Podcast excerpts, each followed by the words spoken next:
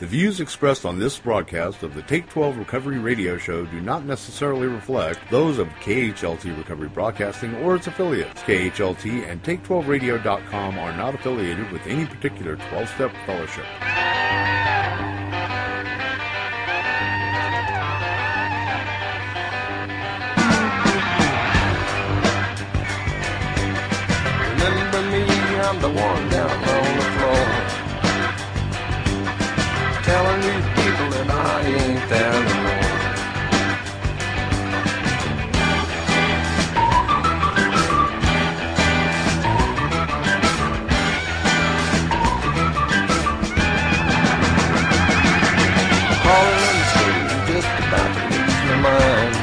Welcome to Walking Through the Big Book with Chris Schroeder and Monty Meyer.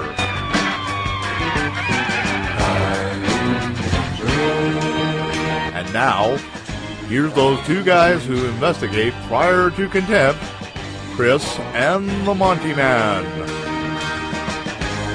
Greetings, all you recovery scallywags, and all of those of you who are tuning into uh, this week's Walking Through the Big Book with Chris Schroeder. It is a beautiful day in Albany, Oregon. Hey, Chris, you know, the lyrics to that song, uh, part of the lyrics to that is, uh, Remember me, I'm the one down on the floor. Did you fall down much when you were drinking? Uh, unfortunately, Monty, the last two or three years of my drinking, every single night I would be sitting in a chair at my desk drinking, and I would fall out of the chair and crash to the floor. So, so every every single night, somewhere around eleven or twelve o'clock at night, I would come to and sta- you know stagger up and uh, and fall into bed.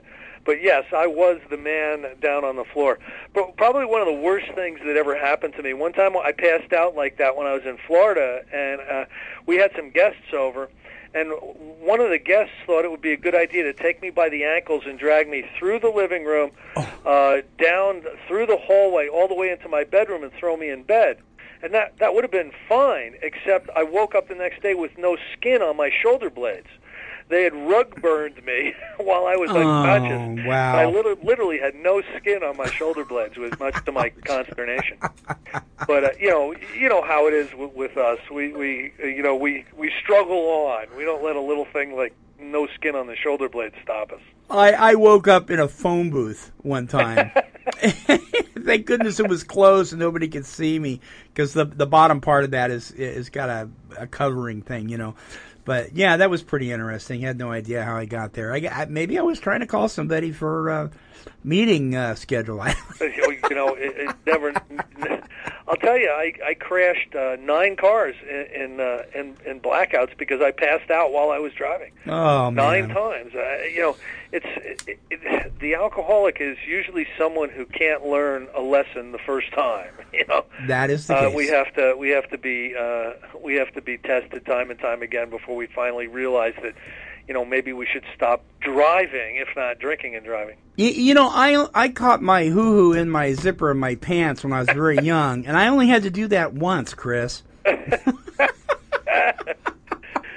you know that is a sign of alcohol. You know, there's there's there's uh, warning signs of alcoholism. Uh, uh, uh, being unable to operate your pants zipper is one of them, Monty. Yes, it is. Yes, it is. Uh, well, one of the things that we're going to uh, start doing, listeners, that is new, and we're doing, it with uh, several of our shows, uh, is we're going to be recommending a book here at uh, uh, Walking Through the Big Book. Um, Chris is going to recommend a book every week, and then uh, we'll have the link uh, on the page, as you see right here. Um, that will take you directly to Amazon's uh, page where you can pick up that book. And in, in doing so, um, you will be helping out Take12Radio.com as well. Um, and what what is the book that you recommend this week? Well, the book that really has my attention this week, I, I had the honor of um, of interviewing earlier on Afflicted and Affected earlier today, uh, Bill White, uh, the author of Slaying the Dragon.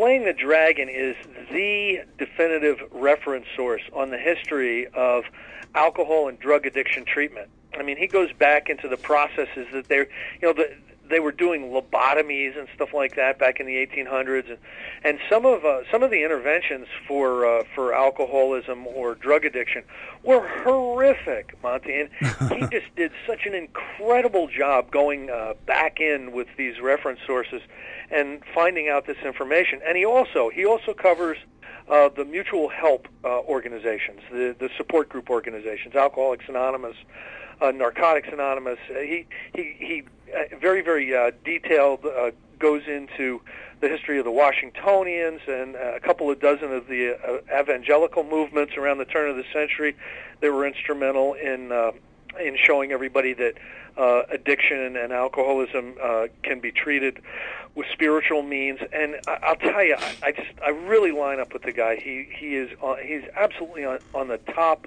pinnacle of the field of addictions treatment, and his book is marvelous. So I highly recommend that to anyone that is interested in, you know, well, the history of addiction treatment, the history of alcoholism treatment, and a, a really, really great perspective on what should be happening in the future. What what are some of the things that we, we need to be aware of mm-hmm. uh, as we move into the the, tw- the 21st century as far as addiction and alcoholism treatment are concerned. Yeah. Okay. That is Slaying the Dragon by William White. Uh, if you look down on the page here, uh, that most of you are probably uh, looking at on your on your PC. Uh, you'll see the link to that. Just click on that or a little Amazon logo, and it'll take you directly to that page.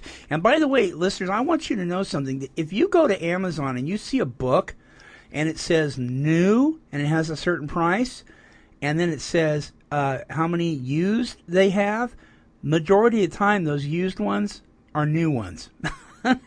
They're just overstocked. So, you know, hey, you can take advantage of that.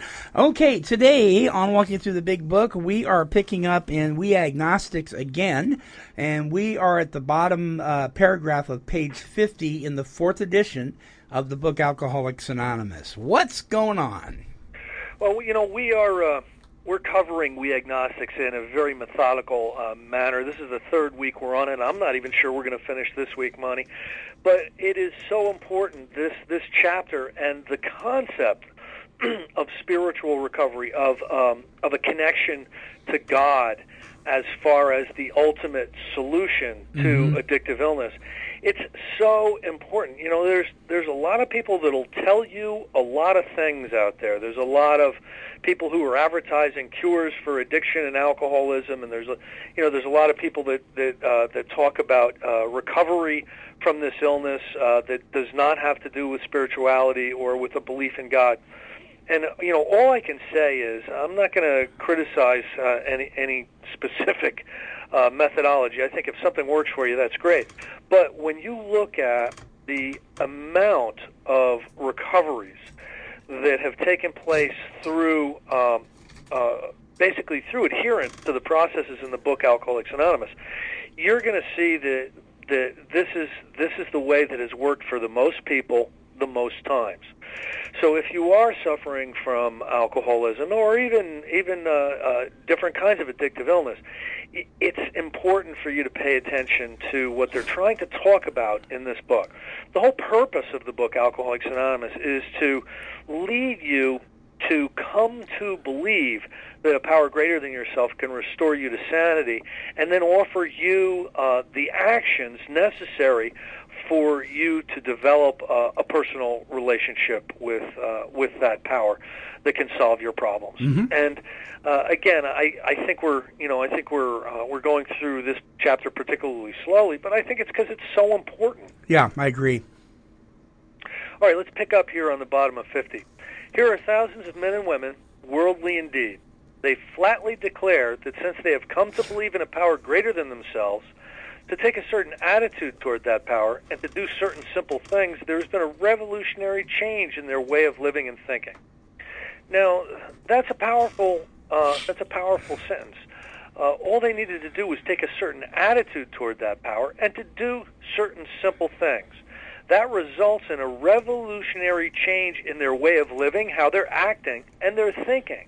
Yeah. You know, really all you have is the way you act and the way you think. And to have a revolutionary change, that, that's that's the significant personality change that shift in perception and personality and behavior that they're talking about for uh, for recovery. That's necessary for recovery. When you hear somebody uh, when you hear somebody say that you know that all you need to do is not drink, uh, that's usually a heavy drinker who's been successful just not drinking. Uh, the alcoholic, the, the person that this book was written for, is someone that needs an entire psychic change. They need a revolutionary change in the way they live and in the way they think. In the face of collapse and despair, in the face of the total failure of their human resources, they found that a new power, peace, happiness, and sense of direction flowed into them. See, they're talking about the beginning of the spiritual awakening here.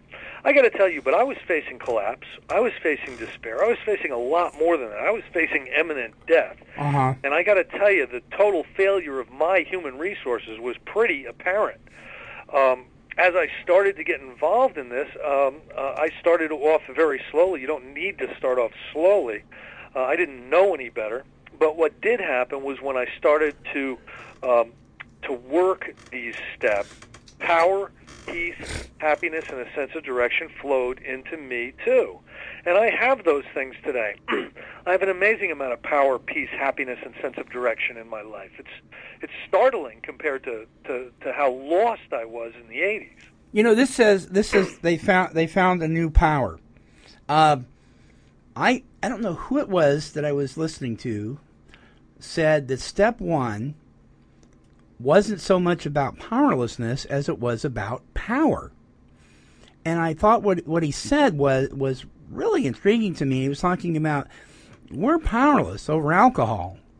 He says, but doing these steps and, and, turning your will and your life over to the care of the Creator, that's about tapping into His power. So you can stay sober and so you can change your life.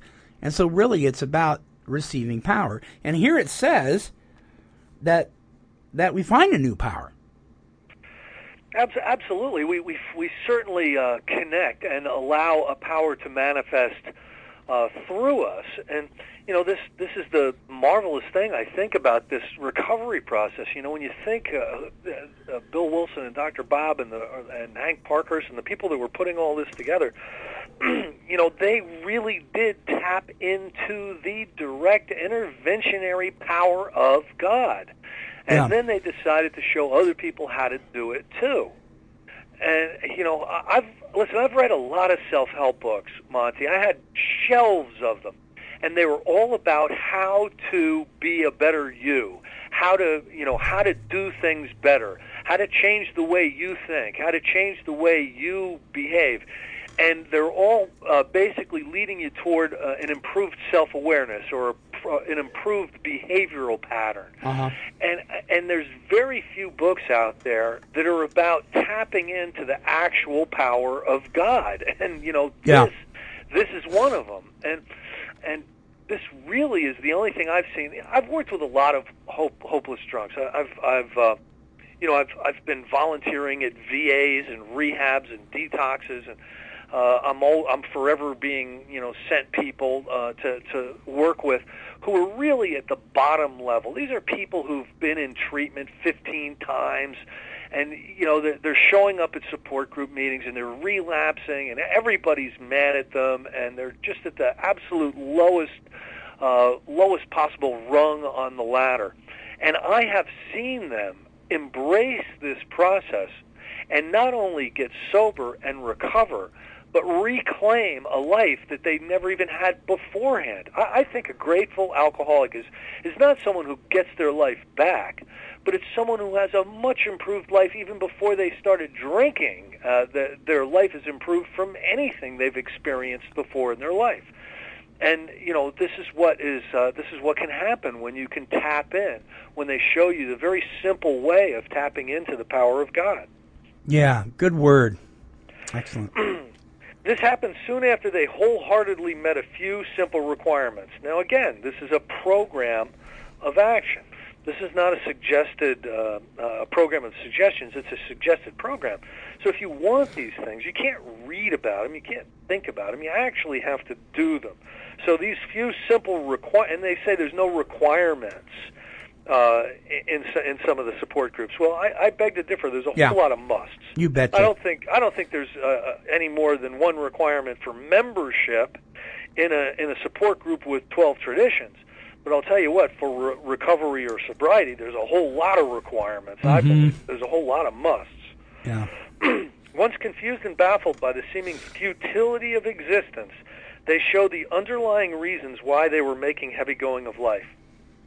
Leaving aside the drink question, they tell why living was so un- unsatisfactory. Now, I like this because I don't know about uh, about you, but when I first was uh, trying to struggle my way sober, you know, I was on the spin dry cycle.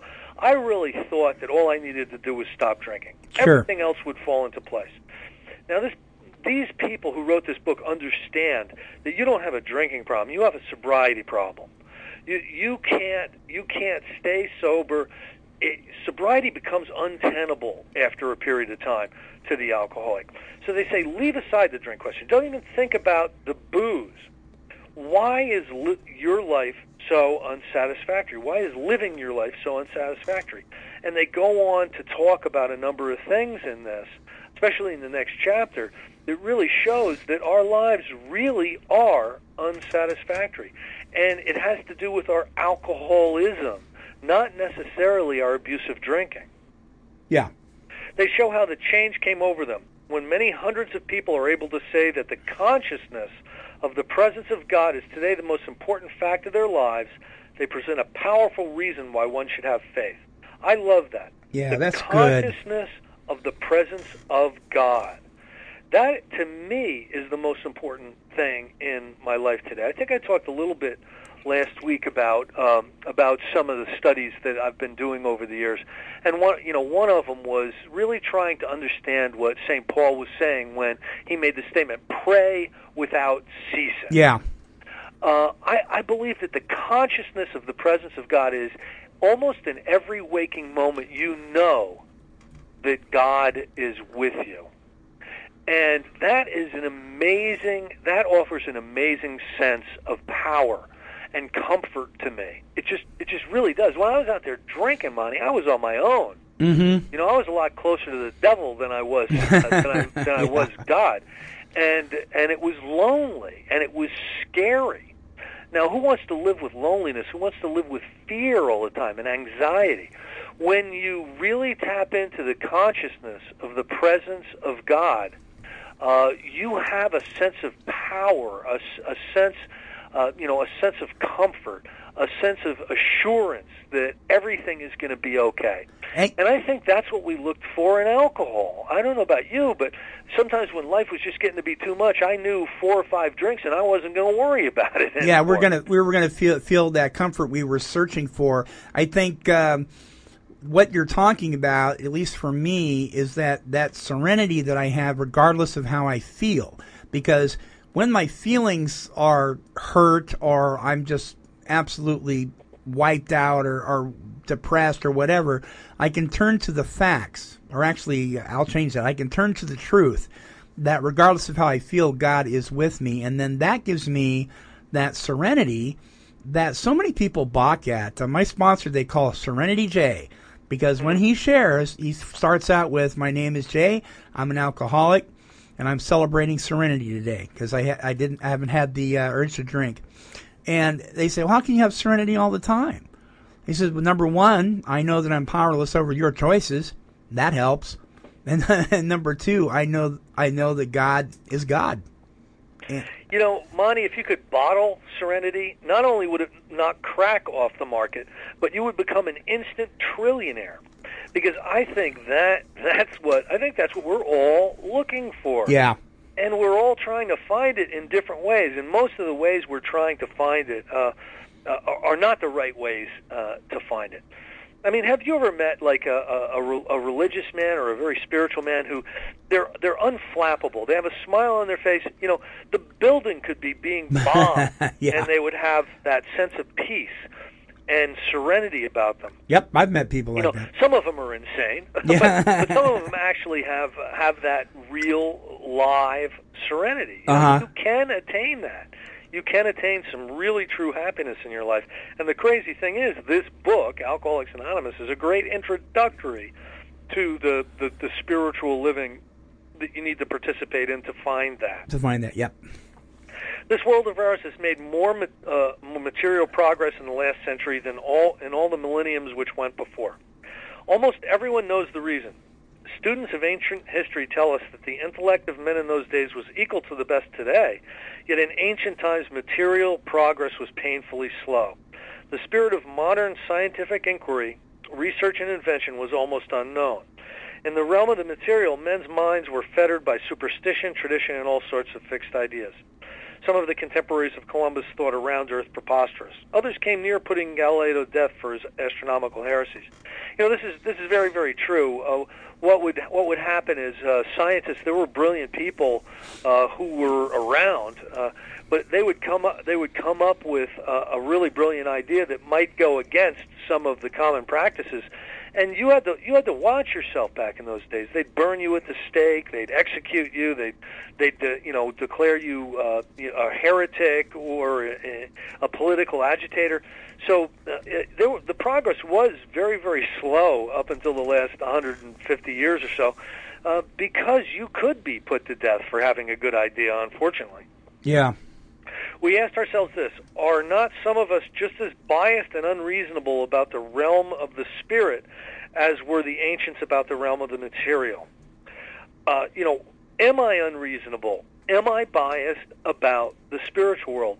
When I first when I first got sober, Monty, you absolutely know it. Uh-huh. I didn't think there were going to be answers in, in in the spiritual world, but I was seeking I was seeking the spiritual world. You know, it's it's funny uh, Carl Jung made a play on words in a letter to, to Bill Wilson one time. Uh, uh, you know, you go to the spirit shop. You know, a lot of times the old liquor stores were, were called uh, spirit shops. Spirit shops, yeah, you bet. okay, uh, he made a play on the word spiritus.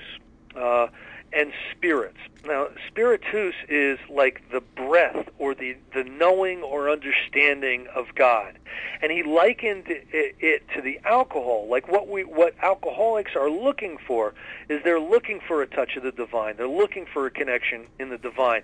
And Carl Jung recognized that and did a play on on the words. And I think I was looking for it, but I also think I was biased and I was unreasonable. I, I was not open uh, and teachable as far as the spiritual world was concerned. I mm. just really, you know, I really thought I knew everything. You know, yeah. I, I was smarter than most people and understood things at a deeper level than most people, and and yet I was dying from a, a, a spiritual, physical, and mental illness. Boy, I, I got to tell you that mirrors me. I, I was I thought that everybody was supposed to have a sensitive heart, be as sensitive as I was and caring as I was. I couldn't understand when people would blow people off and, and all that kind of stuff. And the, and there I was, uh, the sickest person I knew in my circle of drinking friends. It says here, even in the present century, American newspapers were afraid to print an account of the Wright brothers' first successful flight at Kitty Hawk. Had not all efforts at flight failed before? Did not Professor Langley's flying machine go to the bottom of the Potomac River? Was it not true that the best mathematical minds had proved man could never fly? Had not people said God reserved this privilege to the birds? Only 30 years later, the conquest of the air was almost an old story, and airplane travel was in full swing. But in most fields, our generation has witnessed complete liberation of our thinking. Show any longshoreman a Sunday supplement describing a proposal to explore the moons by means of a rocket, and he will say, I bet they do it. Maybe no, not so long either. Is not our age characterized by the ease with which we discard old ideas for new, by the complete readiness with which we throw away the theory or gadget which does not work for something new which does? Now, here's where he's trying to soften us up, I believe. Okay? Okay. He's talking about that t- today we really can, with ease, discard old ideas for new. We can be completely ready to throw away a theory or a gadget which does not work for something new that does. And that's that's absolutely true. We need to be open-minded like that in the spiritual world. If we're blocked off uh, from from the spiritual world or from a relationship to, uh, with God we had to ask ourselves why we shouldn't apply to our human problems this same readiness to change our point of view. We here these are the bedevilments. Now, what what I want to do is I want to go over these in, in a very very specific way, Monty. Um, untreated alcoholism. Okay, untreated alcoholism. Uh, let's look at the spiritual malady. Let's look at where our lives have become unmanageable. Now, this is a really, really good description of untreated alcoholism. Leave aside, they told us earlier to leave aside the drink question. Forget about drinking. Let's just look at our our lives. And I like to turn these statements into personal questions. So uh, I'll read them and then I'll turn them into into personal questions because I think this this is what I call the bedevilment exercise. It's it's a first step um, first step awareness exercise. We were having trouble with personal relationships. We couldn't control our emotional natures. We were a prey to misery and depression. We couldn't make a living. We had a feeling of uselessness. We were full of fear. We were unhappy. We couldn't seem to be of real help to other people. Okay, these are some of the bedevilments. Now, here's how I turn them into questions. Uh, was Chris having trouble with personal relationships? I wasn't getting along with anybody, Monty. uh, could Chris control his emotional nature? I was suffering from depression, guilt, remorse, anxiety. I couldn't wish those things away. Yeah. I was controlled. I was being driven by them. Were we prey to misery and depression? Absolutely. Uh, uh, could Chris make a living? Now, uh, now we're not talking necessarily about making money. I know a lot of people uh, that get into um, uh, start start their journey into sobriety when they're making a lot of money. We're talking about can you design a life? Can you design a satisfactory life for yourself? We had a feeling of uselessness. Uh, I, I felt useless. Um, was Chris full of fear? I had anxiety that was wrapped around me like a wet blanket. Uh, I, it was difficult for me to go uptown to a store without having three or four drinks. Was Chris unhappy? Absolutely. I was looking back on the past and thinking, you know, that you know, the, those, those people did this to me, and you know, she left me when I needed her most, and these bosses are jerks. I mean, I was completely unhappy. Uh, could I seem to be of real help to other people? Now, I, I'd make a funeral about me. You know, I'd say, you know, we're going to so and so's funeral. I'm like, he died on me. You know, I got to get all dressed up. you know, this is inconvenient. I, I mean, I, I couldn't seem to be of real help. I, I wanted to be of help to people, but I made everything about me. You, know, there'd be a uh, there'd be Christmas you know, over over at the Schroeders or something, and and I turned it into a nightmare because my expectations weren't being met, and all of this was just horrible. Now, here's the question: Was not a basic solution of these bedevilments more important than whether we should see newsreels of lunar flight? Of course, it was. I, I don't know that he put that in the best possible words. Here's how I would I would say it was not a basic solution of these bedevilments more important than me being right? Okay? Yeah. Would you rather change your mind and survive or be right and die? Yeah. Is really the question. When we saw others solve their problems by a simple reliance upon the spirit of the universe, we had to stop doubting the power of God. Our ideas did not work, but the God idea did. It worked for the first 100. It worked for the people who put this book together. And I got to tell you, Monty, they were much lower bottom alcoholics than uh, than than you or I, and and we were pretty bad. You know, uh, these these were asylum, uh, you know, hospital uh, type type uh, type alcoholics, and uh, a reliance upon the spirit of the universe. I, I do that today. You know, I have my own personal uh, relationship with God, as as do you, and Mhm. and as should uh, should us all. Uh, but I have a reliance uh, upon God, and that ma- that just makes things easier for me. I don't worry as much. I have a lot more serenity, and I'm not I'm not in that uh, in that spiritually deteriorated place where alcohol looks like a good solution.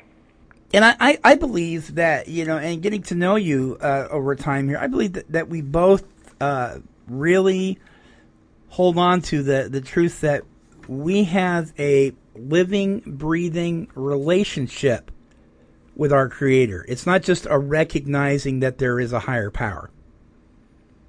when you experience the power of God coming through you, and I don't mean this in some wacky way. Right. I'm meaning a new power, a sense of direction, a purpose, an ability to do things that you, you just couldn't do before that relationship was established.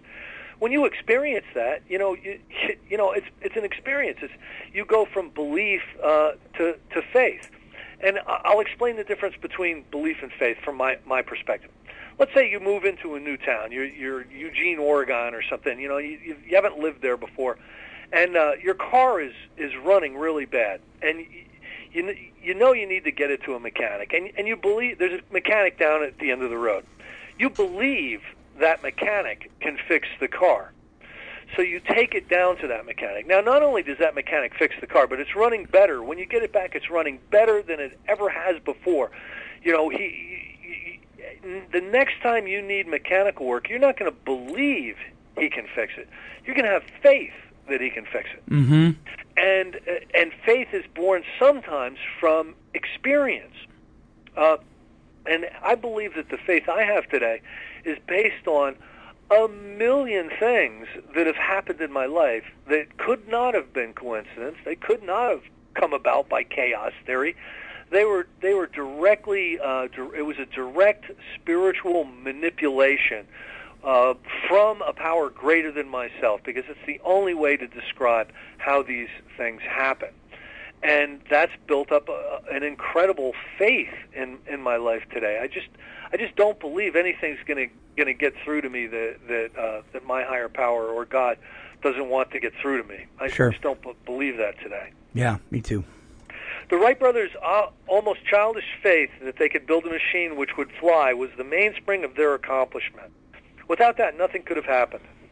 We agnostics and atheists were sticking to the idea that self-sufficiency would solve our problems.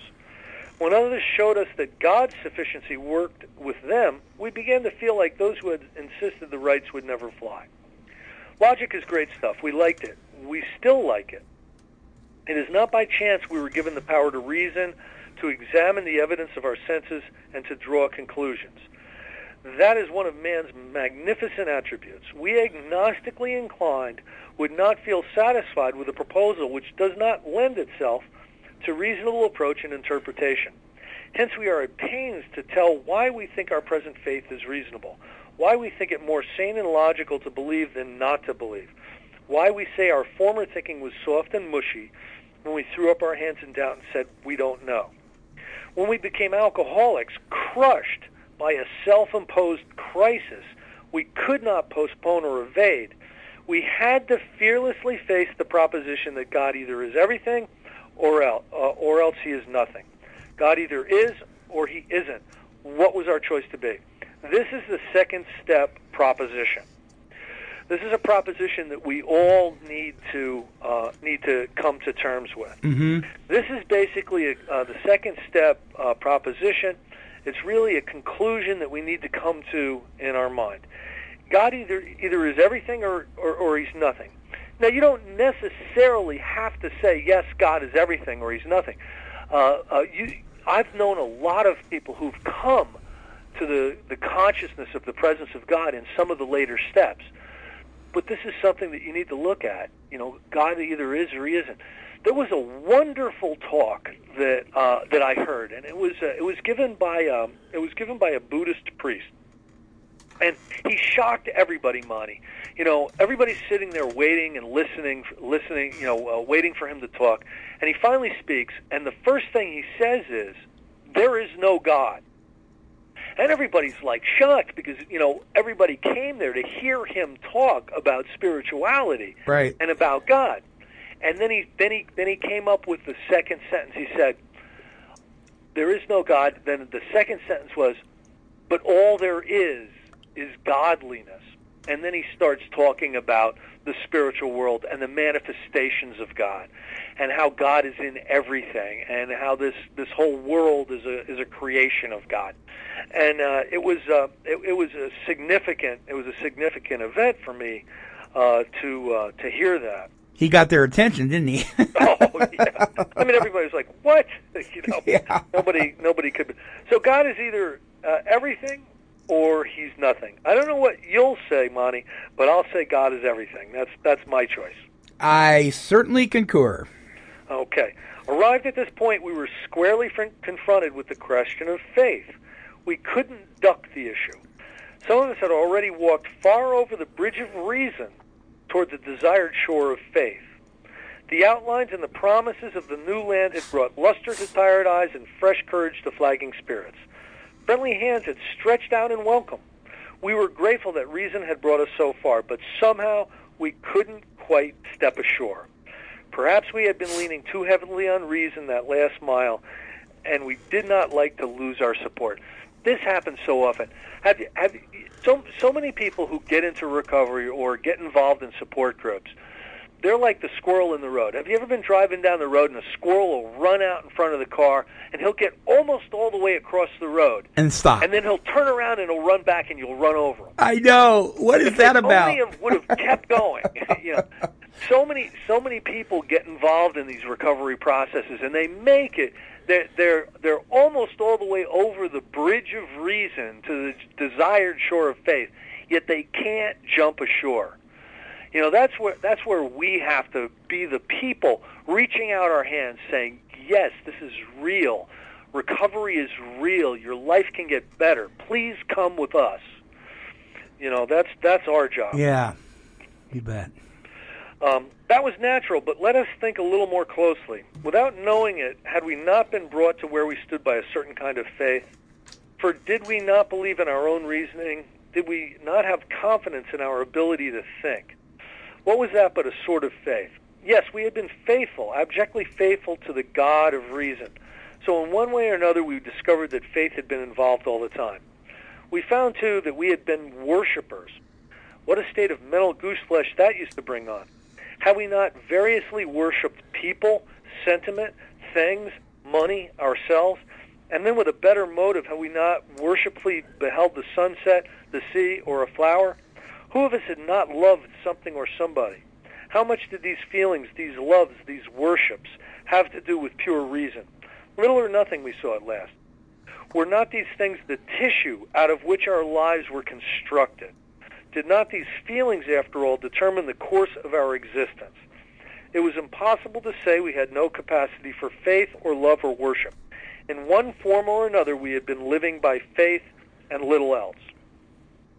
Imagine life without faith. Were nothing left but pure reason, it wouldn't be life. You'd be like Spock on Star Trek. Yeah. But, but we believed in life. Of course we did. We could not prove life in the sense that you can prove a straight line is the shortest distance between two points, yet there it was. Could we still say that the whole thing was nothing but a mass of electrons created out of nothing, meaning nothing, whirling on to a destiny of nothingness? Of course we couldn't. The electrons themselves seemed more intelligent than that, at least so the chemist said. And it's funny that he was writing this in like 1938. Uh, Monty, physicists, current physicists are believing, they're believing more and more in uh, the divine uh, intelligence of matter and the universe. Uh, they're they're starting to believe that these particles and these waves and and and the and light and all these other things are manifestation of a divine idea. They just don't have any better any better explanation. It's it's and uh, I can't believe that Bill was really writing this back then because that this is where modern physics and uh, uh, and uh, the origin of the universe studies are going these days. Well, it it it is. Uh, I think is being proven over and over again, uh, particularly with the turn of uh, scientists and those who investigate in those realms. Uh, very few of them even believe in the Big Bang theory anymore. I mean, they they're going away from that, and and the deal of it is, the Big Bang theory really doesn't match up with science. The spiritual uh, manifestations of, of God's work actually is very scientific. Oh, uh, you know, there's. I, I I believe in it. Uh, I believe in it uh, very very much. That uh, when you look into uh, when you look at into probability theory about how how probable is it that the Earth is here right now with all these living organisms on it, and mankind is intelligent, and you if you look into the probabilities, it, it, the probabilities is like ten to the five hundredth power it's, it's there's not even a number for uh, for how impossible it would have been for it just to create itself. Yeah. You know, so uh, so again, uh, we're we're going back to uh, to faith, faith, faith in a in a in divine reason. You know, Yeah. uh, there there is divine reason out there. Our reasons uh, on our own uh, can get pretty pretty warped pretty quickly. Hence, we saw that reason isn't everything. Uh, neither is reason, as most of us use it, entirely dependable, though it emanate from our best minds. What about people who proved that man can never fly? Yet we had been seeing another kind of flight, a spiritual liberation from this world. People who rose above their problems. They said God made these things possible, and we only smiled. We had seen spiritual release, but liked to tell ourselves it wasn't true. Actually, we were fooling ourselves, for deep down in every man, woman, and child is the fundamental idea of God. That's where the idea of God comes from. It's, it's innate in us, Monty. It's, it's built in. Yeah. It may be obscured by calamity, by pomp, by worship of other things, but in some form or, or other, it is there. Mm-hmm. For a faith and a power greater than ourselves and miraculous demonstrations of that power in human lives are facts as old as man himself. I have had miraculous demonstrations uh, happen to me uh, time and time again. We finally saw that faith in some kind of a God was a part of our makeup, just as much as the feeling we have for a friend. Sometimes we had to search fearlessly, but he was there. He was as much a fact as we were. We found the great reality deep down within us. In the last analysis, it is only there that he may be found. It was so with us. I like this paragraph too. This paragraph really uh, says a lot. Um, faith in God is part of our makeup, he's saying. We have to search fearlessly, but God is there within us. Um, he is as much of a fact as we were. we found the great reality of God deep down within us. In the last analysis, it is only there that he may be found. And I, you know, I believe that uh, the spiritual life, I believe this relationship with God, it has to come internally to us for it to be meaningful. Um, I don't know about you, but I read a lot of wordy books. I read a lot of religious books. I read a lot of self-help books. And intellectually, I kind of got a lot of things, but it wasn't an internal relationship. Uh-huh. It didn't come from inside me. It came from outside in books, and I intellectualized it all.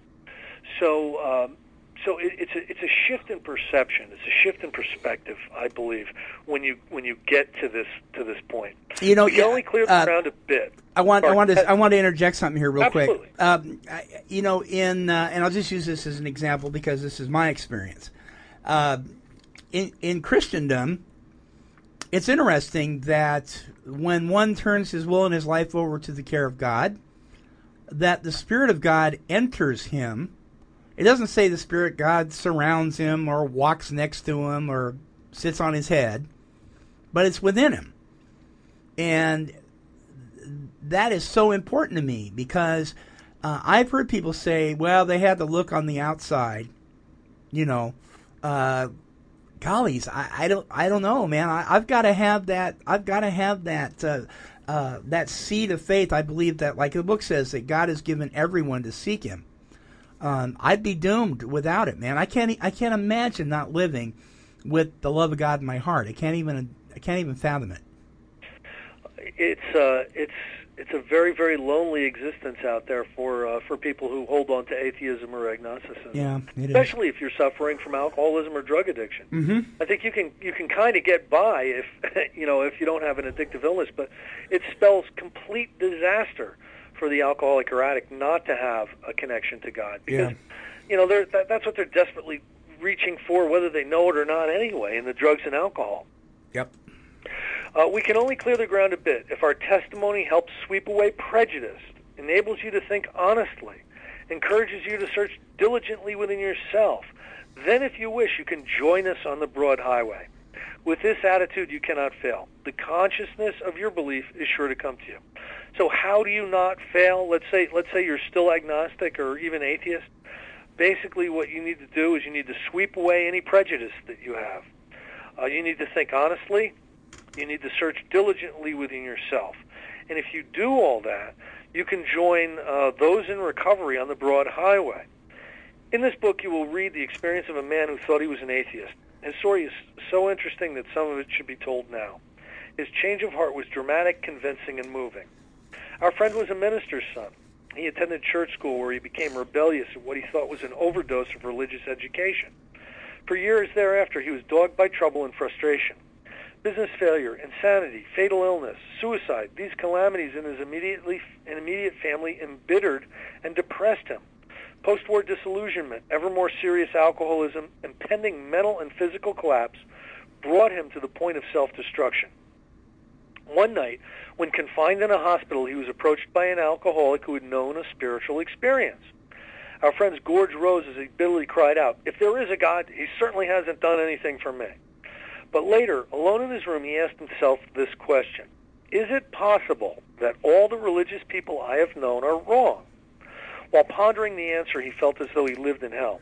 Then, like a thunderbolt, a great thought came. It crowded out all else. This was the thought. Who are you to say there is no God?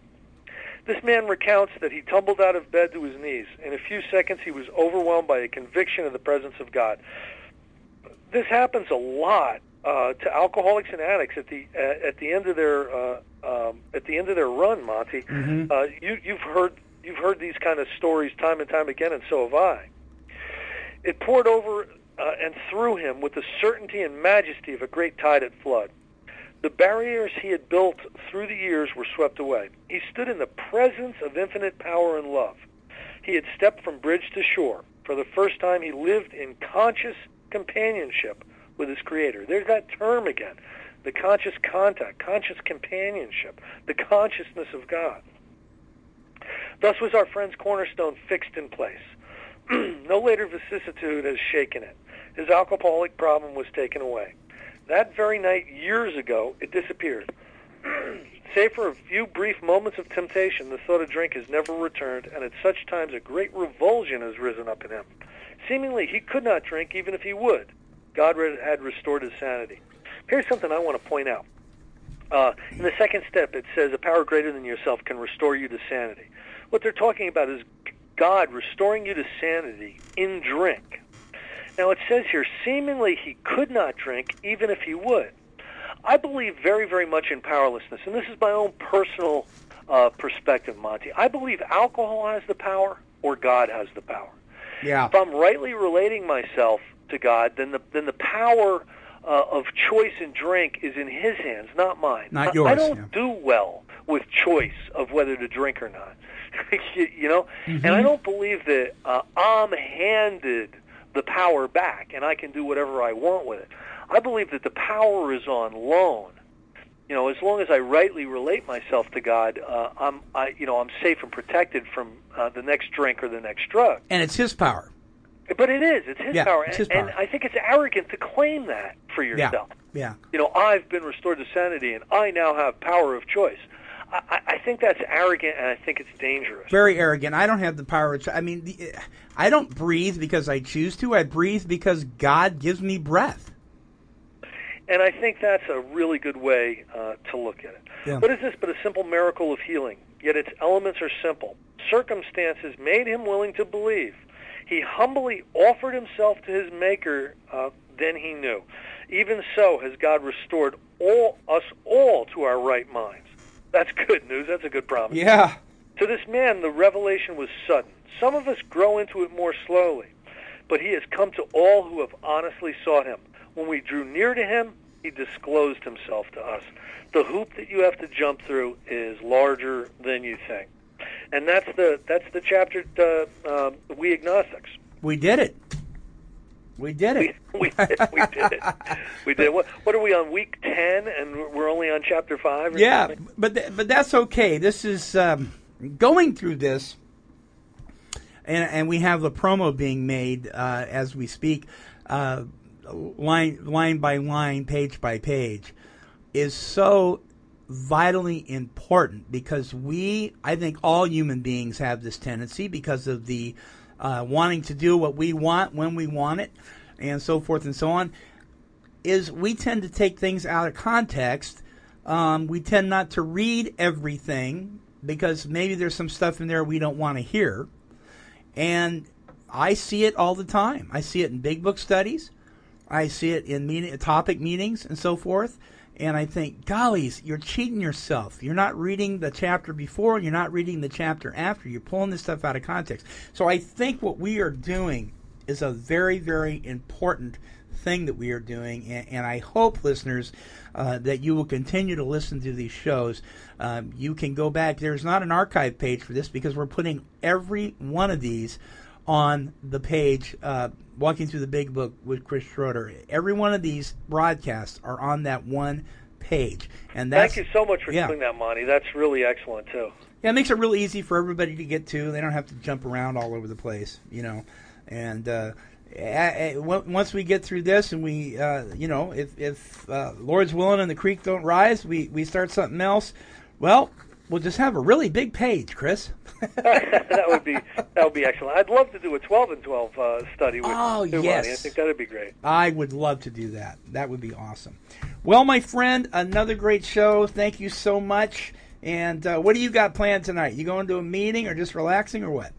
Well, you know, I I've had uh, this is like my third show of the day. uh, I did I did uh, Bill White earlier. Then I, I was I was interviewed on another radio show, and and now you. And I actually had a commitment at a, at a local uh, local rehab that I just had to cancel. I'm still getting over pneumonia, Monty, and I just don't have a, a lot of strength. So I'm taking it easy the rest of the night. All right. Well, we'll pray for you, man, about your pneumonia uh, as soon as we get off here, and uh, put you on our prayer list with our family. And those of you out there that believe in prayer, pray pray for Chris. He's got to get well. Thanks, Chris. Take care, Monty. Okay, my friend. All right, another great uh, another great episode of Walking Through the Big Book with Chris Schroeder. Folks, don't forget to tune in to all of our shows. And until our next broadcast, this is the Monty Man along with Chris, and we're wishing God's perfect serenity for you.